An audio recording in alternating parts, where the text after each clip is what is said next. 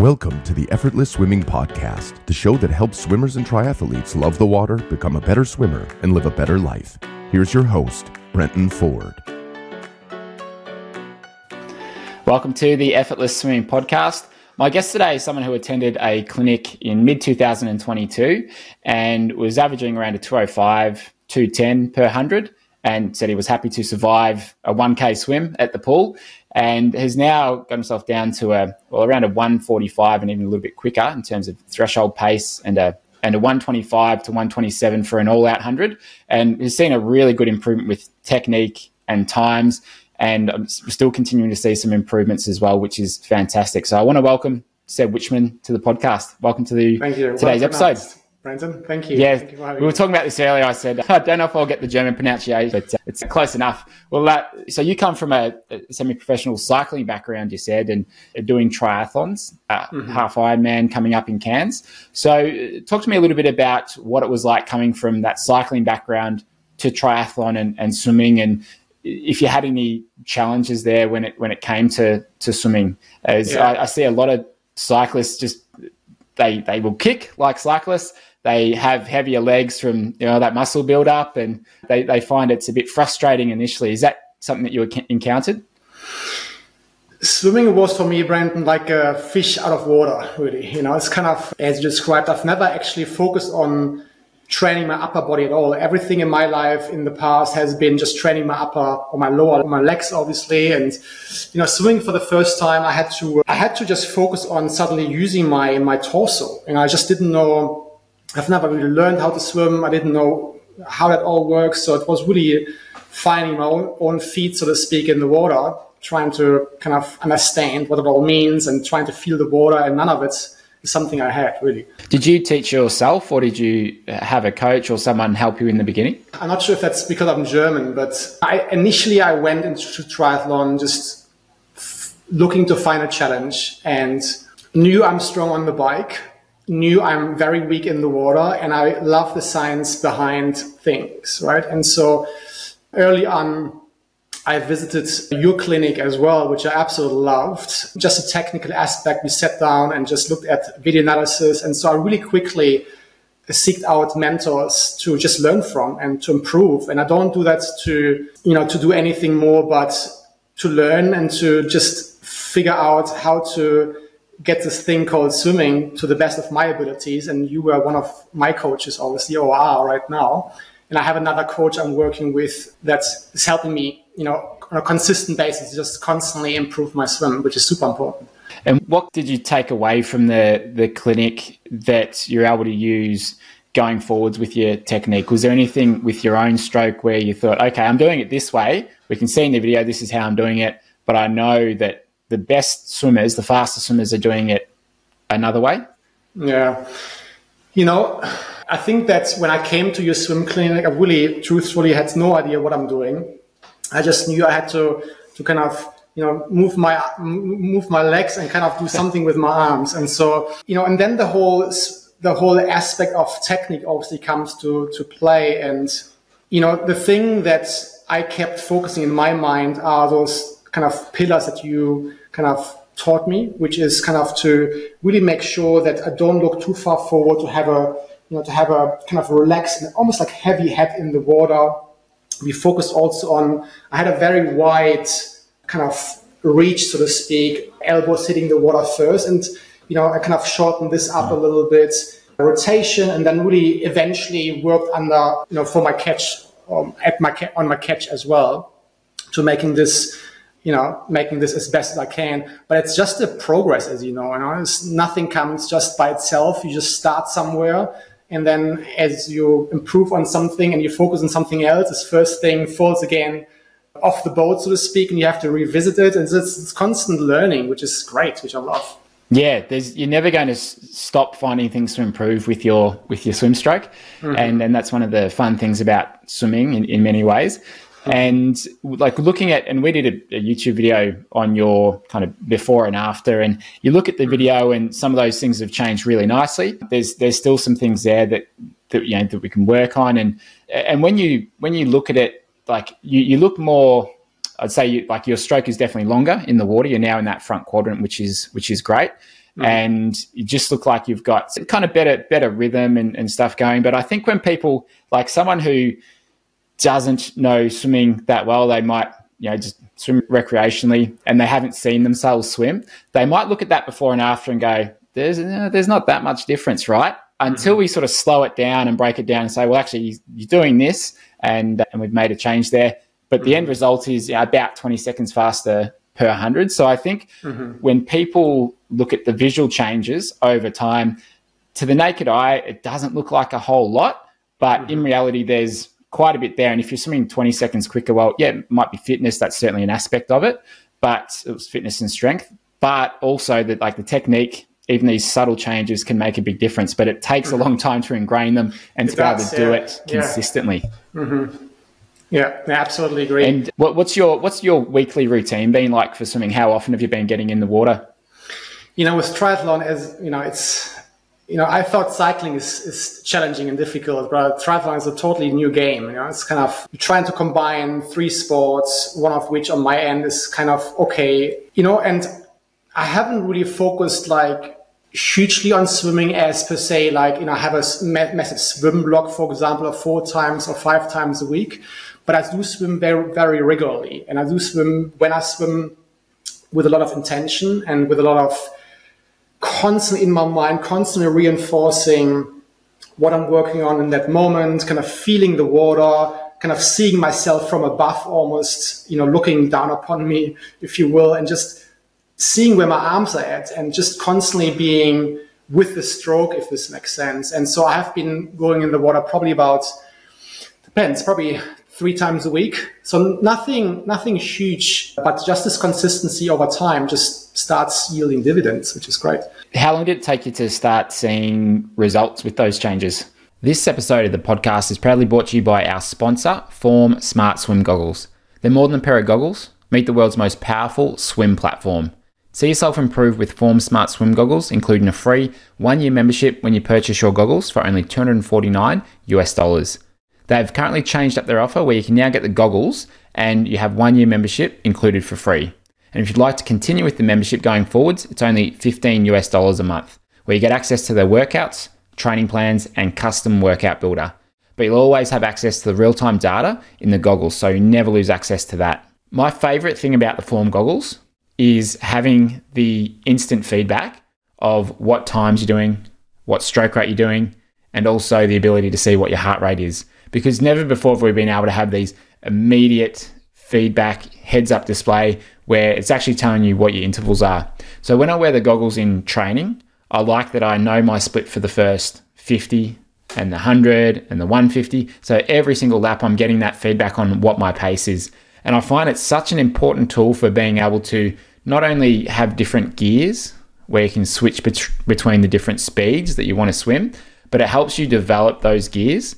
And it helps you intuitively know how fast you need to go before you're going to blow up or before you're going to go a little bit too hard. So it helps you just get really good at judging your pace for when you do go to a race. And even if you're not wearing the goggles in a race, it's that intuition and that ability to develop your pacing that these goggles can really help with.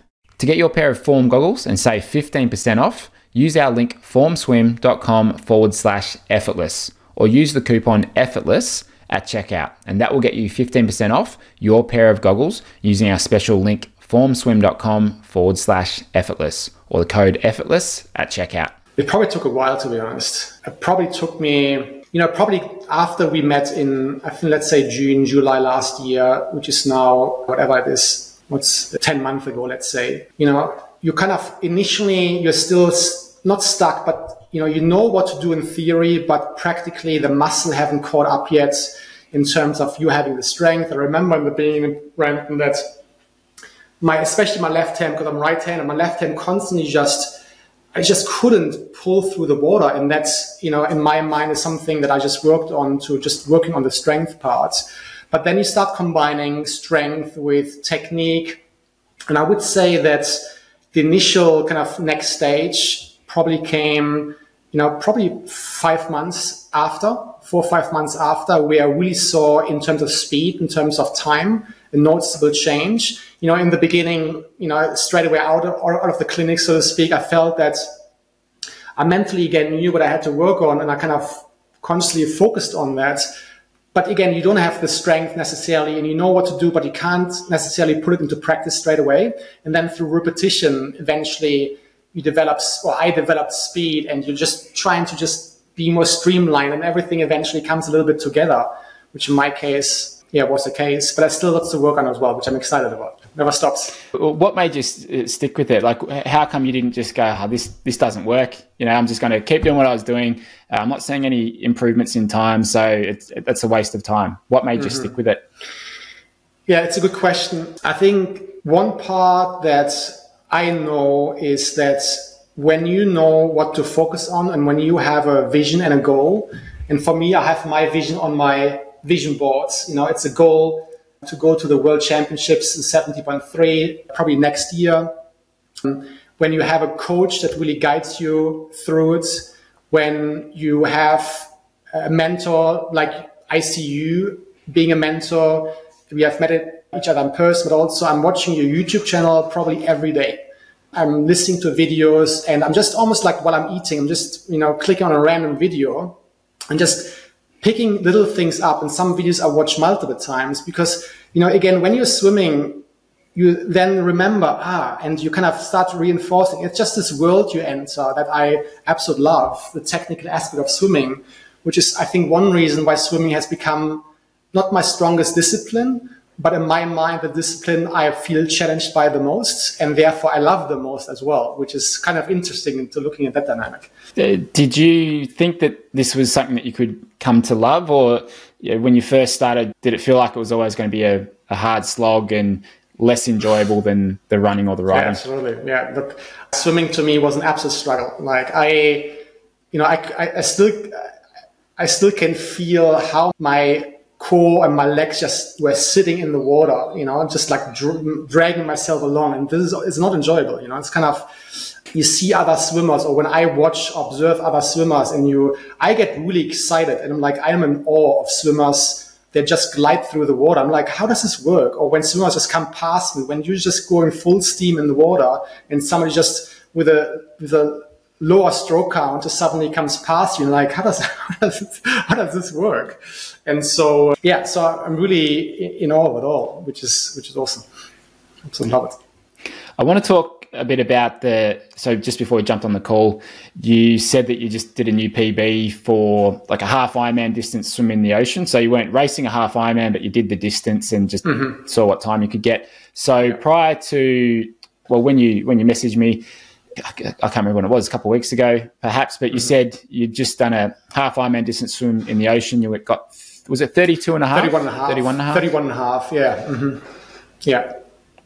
So 31 and a half. And then I did this YouTube video last week and talked about, okay, what's the next thing that you could probably focus on, and talked a bit about the exit. You said you just did another PB that was about 2 seconds quicker per 100. Yeah, and 2 seconds. Do you want to talk a bit about that change? And well, it adds up, 30 and a half instead of 31 and a half. So it's that's not insignificant. So talk to me a bit about that change and what you were focusing on and what you were doing beforehand with the exit. Sure.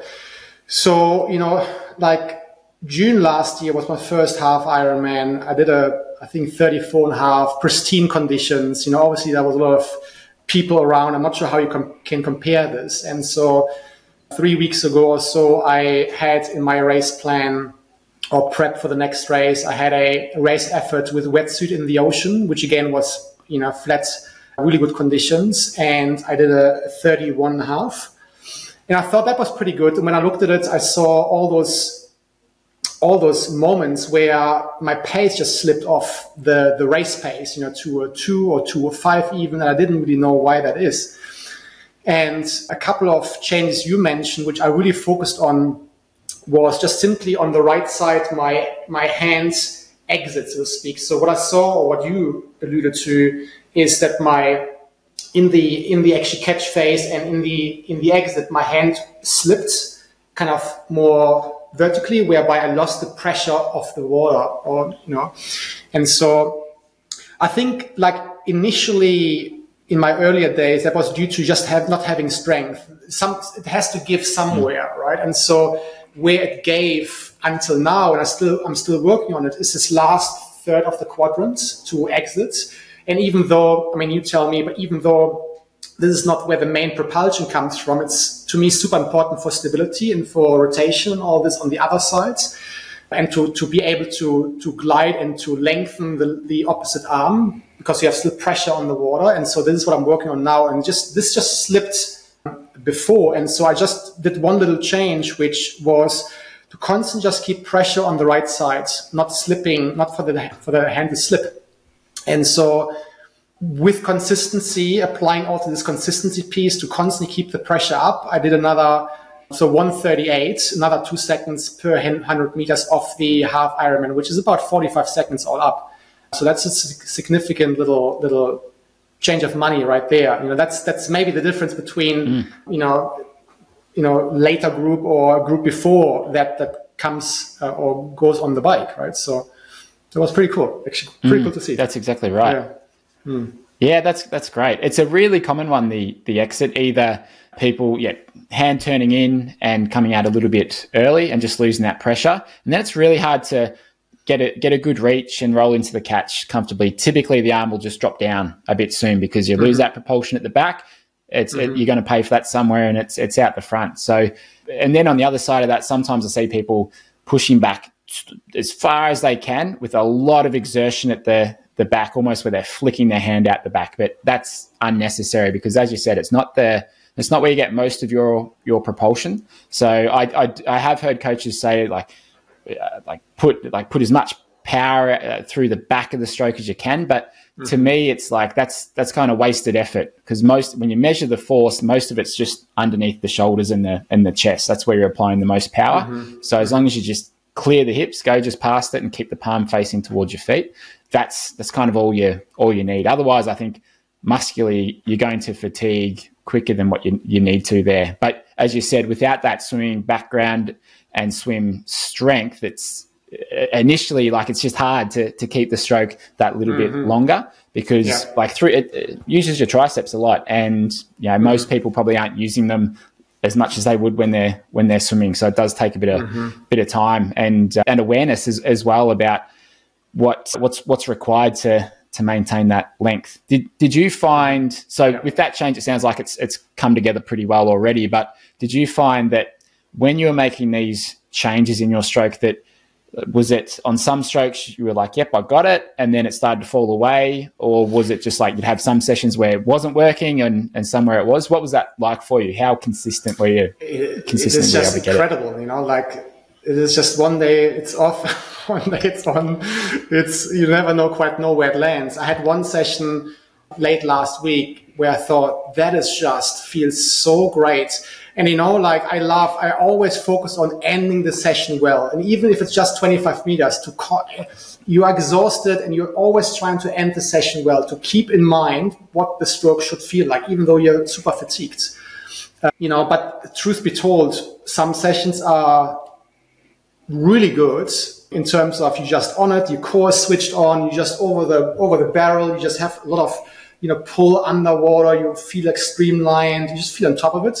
And some other sessions, for whatever reasons, maybe you're fatigued or maybe you haven't slept well, it's just you're just a little bit off. And so I think that what is to me important, at least, is that you always give it your best shot, right? So wherever you feel you fatigue, you're just trying to pull yourself together and just, maybe end the lap well or whatever. It's just, constantly just, erring to do the best you can, and that's not always great, but it needs to be good enough, so to speak, enough for yourself at least. I think the important thing there is that on those sessions where you feel rubbish, don't get out and go, oh, this is a waste of time. It's like keep going with it. You've got to finish that. You've got to still do the session, or at least the majority of it, because even if your times are rubbish, your technique is not nearly as good as it could be, your hips and legs are sinking, you've just got to have that consistency and expectation that some sessions will not be great, and maybe your technique's not going to be as good as you'd you'd like. But as you said, just maybe take a bit more rest or try and just maintain your form as best you can. But as long as you just keep that consistency up, and you're looking at like this, I think it's like a walking up a mountain with a roller coaster, where you're always going to have this upward trajectory if you stick with it, but you're this yo-yo where it's like you go down, comes up, goes down, comes up. That overall trajectory will be upwards as long as you just stick with it. Mm-hmm. And I think that's an important thing to note. Mm-hmm. So true. And so for you, when you go to the pool, do you feel any different when you go to the pool now compared to 12 months ago? Look, my coach, this is now a while ago, my coach eventually said, you now look like a triathlete. I still don't know exactly what that means, but I think, this, initially when you go into any sport, there's just certain muscles are just not there. And I pretty much looked like a little chicken finger, I think, to some degree, because I've never really trained my upper body. I think naturally I have muscle, but I'm also a vegan, or kind of 89% raw vegan. So it's also difficult to really build heavy muscle, or build muscle that we rebuild after you broke it down through intensity, for example. But nowadays I go in the water, which is lovely, where before, I almost I wasn't anxious, but I felt quite conscientious about not being able to swim well or swimming slowly, and especially when you go into squats, right? So you suddenly have swimmers in there that have been doing this for a while. And it really took mentally a little bit of an effort to just say, it's okay for you to not be any great right now. You're just starting up and you just stick with it. You enjoy the process, and consistency wins in the end, right? And to, 10 months fast forward, I still don't compare to the pure swimmers in the squad that I'm going to that go like, 110 or 120, but I hold myself in a fairly fast lane now. And that is just really good to see progression, or people that come and comment on my stroke that say, hey, you really improved a lot. That means really a lot for me, coming from people that have been swimming for quite a while, because I love the sport, and I work on it mentally and physically almost on a daily basis, even if it's just watching a YouTube channel from Effortless Swimming, right? So, and it's just a nice compliment for sure, yeah. Yeah, that's excellent. And even though small comments about your stroke or your technique, or saying, oh, okay, I've moved up a lane, or I've moved up a place here, like that's all you need. You just want to see that progression. It's those little wins, because you know how much work it can take to do that, and what you've put in as well to be able to see those improvements. And as you said, like, it doesn't happen overnight, and it's not going to happen instantly, but if you've got that long-term view like you have, and you've got that big goal of making world champs for half Ironman, I think you need that kind of goal or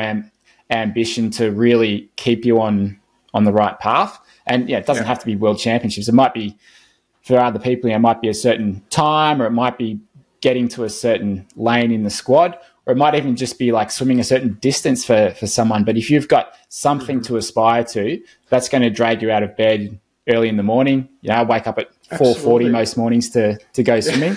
And it's just like, and I love it though. I'm like, I don't want to sleep in. I just want to get up and get at it. And I really enjoy the feeling of having a good session and coming home from it. Totally. And just even if we take all goals away, right? Even if it's not us or, whoever who's watching right now, like, to me, even going in the swimming pool or going in the ocean, or, getting early up, as you just said, Brenton, right? And to having a good start into the day, that may be already an awesome goal to have, instead of sleeping in or whatever it is. It's just this lifestyle you create, and this consistency and routine that makes you just be tomorrow a better person, right? Which is awesome. Yeah, absolutely. And would you have any advice for someone who was in your position 12 months ago, maybe feeling like they can feel they sit low in the water, maybe a little bit frustrated with their swimming? What sort of advice would you give to someone who was in your shoes 12 months ago?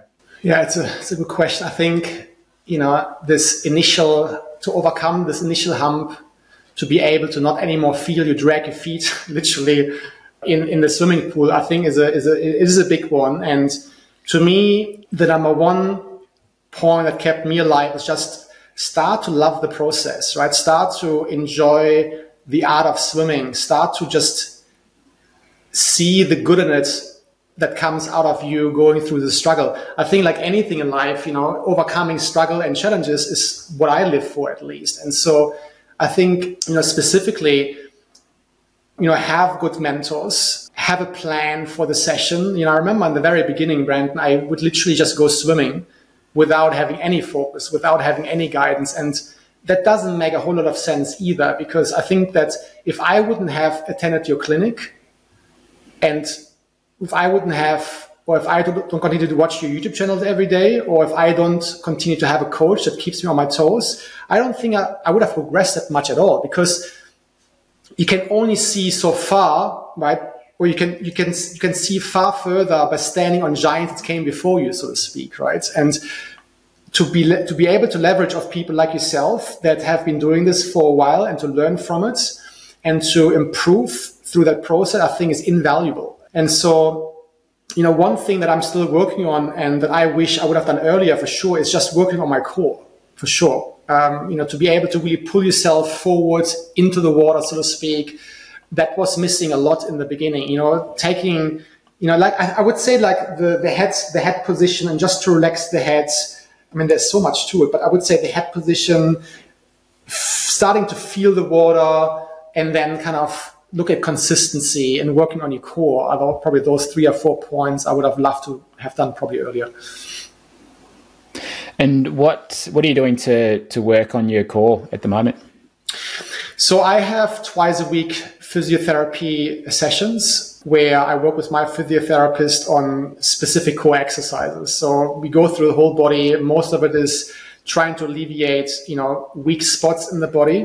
But it literally exercises I do on a roller where I alleviate my pelvis on the roller, and then with a ball in between my legs that I stretch out, and I just go through the motion of stretching the ball out while squeezing, and then just really focusing on activating my deep core, and then also doing up and down movements. That's kind of off the training, and then while you're training also, to constantly intentionally focus on switching on your core. It is so easy. Like when I did the 1.9K race effort just a couple of days ago, so I really pulled hard for my ability, so to speak.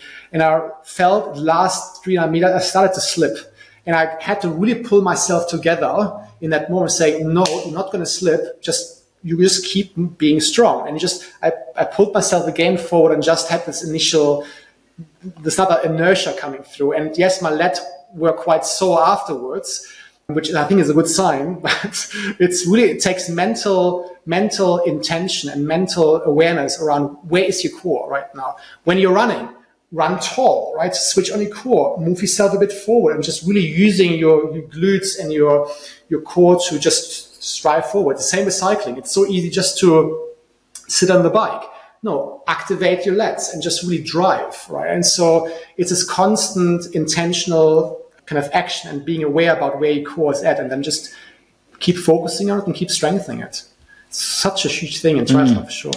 Yeah, absolutely. One of the things I like to do in the pool is I like to experiment. I like to go back and forth between some of the mistakes I see when I'm filming people, some of those common ones, and then go back to what is good technique, just to experience what it feels like from their end, and just see if there's anything I can uncover in terms of how could I teach this a bit better, or is there a drill we could do to sort of make this change. And that the engagement of the core is such a big one that's very subtle. And I think when you know you've got it, it's when you feel like, you know when you've got it, basically, because you will feel yourself sitting higher in the water, things will feel a little bit tighter and narrower, and things will be much better connected.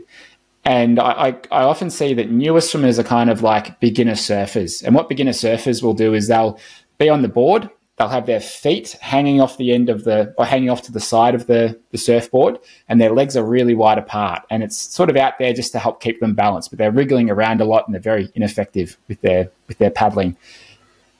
Beginner swimmers are very much the same. Their legs are out really wide apart. So I'm not talking up and down, but widthways they're out quite wide. And again, it's just sort of trying to keep them balanced in the water, but there's no core engagement, there's no hip glute engagement there at all. But when they can bring it in and squeeze, feels like you're squeezing the butt cheeks together a bit and just like suck the tummy in a little bit. When you've got that, then it's like everything else is just so much easier. That's a huge bottleneck for so many beginner swimmers that I see. Mm-hmm. Do you think, if I wouldn't mind just throwing a question back at you, would you, because I remember it wasn't it's easy said in theory to do that, right? Squeezing the butt cheek and just activating your core. If you would have told me this 8 months ago, 6 months ago, I'm not sure if I would have had the core to really do that, because you're so exhausted already with all the other stuff you're doing in the water. How would you go about that as a beginner? Yeah, right. So to really apply this, because one thing in theory, another thing to actually do that in practice. No. Yeah, that's exactly right. I think part of it is certainly strength and just some basic exercises out of the pool can help. And some of those would be ones that you're doing yourself now, or even just lying on your back, hands under your bum, and just doing some small freestyle kicks, lifting your legs just off the ground and just keeping that quite small. That is hard work. It's hard to do that for more than 15 seconds for most people, I'd say. So just, you can develop some core strength there. You can develop your kicking a little bit that way. And then even just if you go on all fours, so you're on your knees, you're on your hands, and then just alternate, lift the leg up, bring it back, and then even just alternating left arm, right leg, trying to keep the body straight. Most people can't do that without arching their back. So I think even just developing control through those sorts of movements can help as well. And then just going into some front kick or even side kick, just thinking about being long from your fingers to your toes, switching those two things on and trying to be long, and then going into some swimming as well. So just trying to hold that long position with them switched on, start with the kick and then go into some swim. So just trying to build up from there is how I'd approach it for a lot of people. But you're right, it certainly takes time, and there's so many other things to think about. But holding the body correctly is one of the first things that I think people should learn how to do. So for me, the first couple of things would be head, body and kick, and just getting that part, that main part of your body done. Yeah. Get that right first. Amazing. So Seb, thank you so much for being on the podcast. I'm glad you reached out a couple months after the clinic and said, "Oh, look, this is great. This is where I'm at now." And I'm glad you stuck with it, because not everyone sticks with it. They get frustrated and they go, "Oh, look, this doesn't work. I'm gonna just keep doing what I was doing." But it's unlikely you'll see any improvements if you keep doing what you were doing, aside from any fitness gains. So I'm glad you stuck with it, and I'm excited to see where you can get to with it. Sub 30 is not far away for that half Ironman swim, and you can absolutely get under that 30-minute mark and beyond that, because there's still some really good things that we can work out in the strokes. I'm looking forward to working with you in the future and seeing where you can get to with your swim. Thank you so much, and I look forward to seeing you in one of your next clinics as well. So to kind of, I'll be up going in Noosa soon. Yeah, not a hard place to convince me to come to. Don't worry about that. No. Well, thanks again, Seb, and all the best with your swimming. Thank you so much, Brenton. Take care. Thanks for listening to the Effortless Swimming Podcast. If you'd like us to help you become a faster, more efficient swimmer, go to www.effortlessswimming.com.